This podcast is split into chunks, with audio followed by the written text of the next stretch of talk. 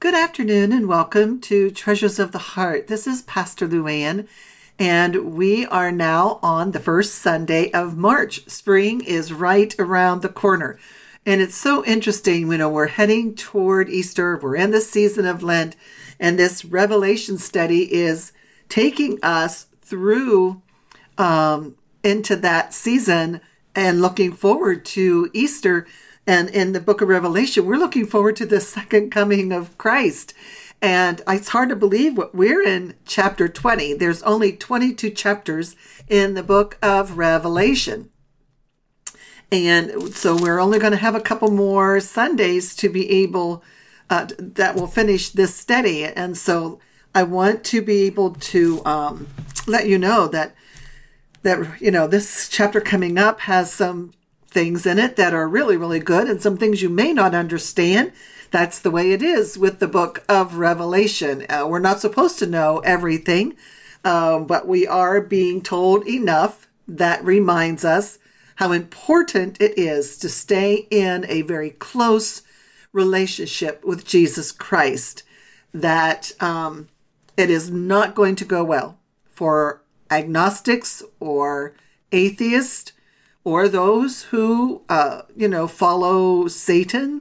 Um, it is what we're seeing here is going to be very, very um, bad for those who do not believe in Christ. And, but you know what? We still have time. You still have time to get into a right relationship with Jesus Christ. Amen. So let's look at verse 20 of the book of Revelation. And remember, when we read this out loud, we are blessed if we do what it says and read it. So we have been faithful, I pray, to do what it says when we can. And to read it out loud is what we're doing. So God is good. And it's the only book in the Bible that literally tells us at the very beginning of the book that in reading it, we will be blessed. Uh, you know, and for one thing, I think we're blessed to read how important it is to be a Christian, how important it is for us to know that Christ has chosen us to be in his family and that we might be in this world, but we're leaving this world. And, and we're in the kingdom of God. We're, we're in their kingdom, right? And so that's where we're secure. That's where we're safe. But we want everyone to be secure and safe and to know that there's only one way to heaven, and that's through Jesus Christ the Son. Amen. So let's look at verse 20. And mine, at the very beginning of this chapter, says it talks about Satan being bound. Let me tell you, I pray that Satan is bound in his activity in your life. And he said he will increase in his attacks and assaults the closer the time comes when Jesus will return because he knows that his time is drawing short at that point. Revelation 20, verse 1. And again, John the Revelator says, And I saw an angel coming down from heaven, having the key of the abyss, and a great chain in his hand. And he laid hold of the dragon, the serpent of old, who is the devil and Satan, and bound him for a thousand years, and threw him into the abyss, and shut it and sealed it over him so that he should not deceive the nations any longer. Oh, that's what Satan's been doing, right? Deceiving the nations. You know, I just feel that the enemy is deceiving the United States of America right now. We are a divided country. And, you know, the enemy comes to divide and conquer. He comes to steal, kill. So listen, um, you know, that's what he's doing here, right? He's been deceiving the nations. Well, now in this part of the very end of tribulation period, he is going to be, uh, you know, kind of put out of commission for the thousand years that Christ is reigning here on the earth. So let's continue with the, the verse.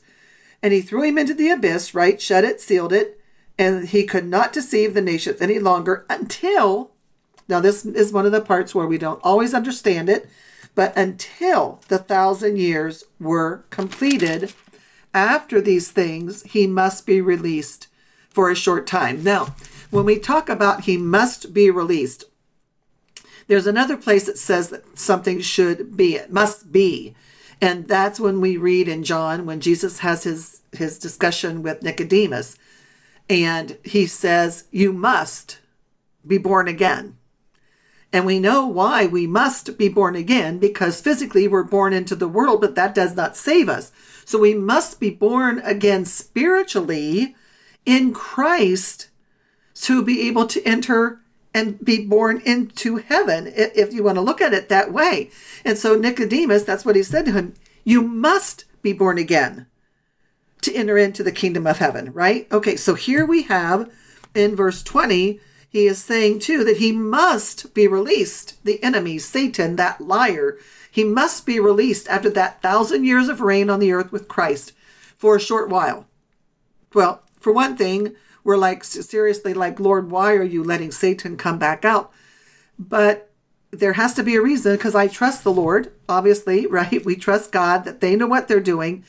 And uh, some of uh, the scholars believe that they're letting, after the thousand reign, people on the earth get to see what it's like living with Christ, right? They're getting to see what it's like to follow a leader who is pure and just and holy, who does good things and right things. And you would think that those wonderful times, those wonderful years for generations that came, and each one got to see Christ and how good and wonderful and righteous he is that they would definitely want to be his follower and believers as well. However, this must be releasing of the enemy um, is to make sure that there are people who either uh, have not received, you know, accepting Christ, even if they're living here and all that glory and goodness. So let's read in verse 4. John says, I saw thrones, and they sat upon them, and judgment was given to them. And I saw the souls of those who had been beheaded because of the testimony of Jesus and because of the word of God, and those who had not worshipped the beast or his image, and had not received the mark upon their forehead and upon their hand, and they came to life and reigned with Christ for a thousand years. The rest of the dead did not come to life until the thousand years were completed. This is the first resurrection. So what he's saying is, you know, that those um, who who were faithful get to sit on thrones, um, and they were with Jesus during that thousand years, and they reigned with Christ during that thousand years. And it's everyone who did not take the mark of the beast. We're not sealed by Satan because they took the mark of the beast, right? And so the ones that are Christ are getting to rule and reign with him in those thousand years. Well, that's that's all of us, right? Saints, okay? So then verse 5, the rest of the dead did not come to life, right? And now verse 6, blessed and holy is the one who has a part in that first resurrection over these, the second death has no power, but they will be priests of God and of Christ and will reign with him for that thousand years. And so we're going to be blessed during that thousand year time. I mean, we're blessed in Christ. We are always blessed in Christ, and Christ uses us for his glory, and we love it. Now, verse 7 And when the thousand years are completed, Satan will be released from his prison and will come out to deceive the nations which are in the four corners of the earth, Gog and Magog, to gather them together for the war. The number of them is like the sand of the seashore. Now, Gog and Magog are just, it's talks sometimes people think about China or Russia, you know, the Middle East, uh, Iraq, those places that have been like communist, right? Um, but it, you know, Russia, those ones but it like but there's so many of them they number like the sand of the seashore. You're like, well, wait a minute, Pastor Luann, we just went through the Armageddon War. Yes, we did. I mean, Jesus won that, right? And but not everybody was annihilated in that war. There are still people living on the earth, obviously, during this reign of Christ. But not everyone is believing still in Jesus. They are just are whatever they're doing, they're living life like we live life here, just waiting for something to change. So it says in verse 7 that when the thousand years are completed, Satan's released, right? And so he's going to come back to deceive the world. Then there's going to be this other war. But listen, it's not you can wait, let me let me keep reading before you think, "What? What?" All right. So let's look at uh, verse 9 and they came up on the broad plain of the earth this this battle for this war again and surrounded the camp of the saints and the beloved city and fire came down from heaven and devoured them. So let's say that jesus sets up his reign in jerusalem right? And this is over a thousand years. And so we're all going to be able to worship there. Now you're don't think in your human mind right now with any physical limitation because this is the end of the tribulation and you know, at the very end, we're getting, you know, Christ who's been here for a thousand years. So, I mean, we, you know, Philip years and years ago, by the Holy Spirit, was able to be transported from one place to another. So don't think that we can't be in Jerusalem or however that's going to look for all of us. It's going to happen. Just trust the word of God. Okay. And so the, it's saying that they came there to, to be uh, uh, with those saints and surround them. Right. So here Satan has gone out again and has gathered all of the ones who believe in him again, and they're making the final war, right? Well, then it says, in a moment, and just like the twinkling of an eye, as soon as they surrounded the city, God sends fire from heaven, and they are gone. They're annihilated. They're done, right? Like Sodom and Gomorrah, there's they're done. And then verse um, 10 says, And the devil who deceived them, now listen, here we go, was thrown into the lake of fire, not the abyss, not a holding prison place. Now his final destination is before us, and he is thrown into the lake of fire and brimstone, where the beast and the false prophet are also, and they will be tormented day and night forever and ever. I encourage you, my friend, just turn to the book of Isaiah and read the very last verse of the book of Isaiah. You'll find it interesting after reading this. All right, then we go to verse 11 through 15. And I saw a great white throne and him who sat upon it from where presence er, present earth and heaven fled away, and no place was found for them. And I saw the dead, the great and the small, standing before the throne, and the books were opened. And another book was opened, which is the book of life and the dead were judged from the things which were written in the books according to their deeds. This is called the great white throne judgment of God.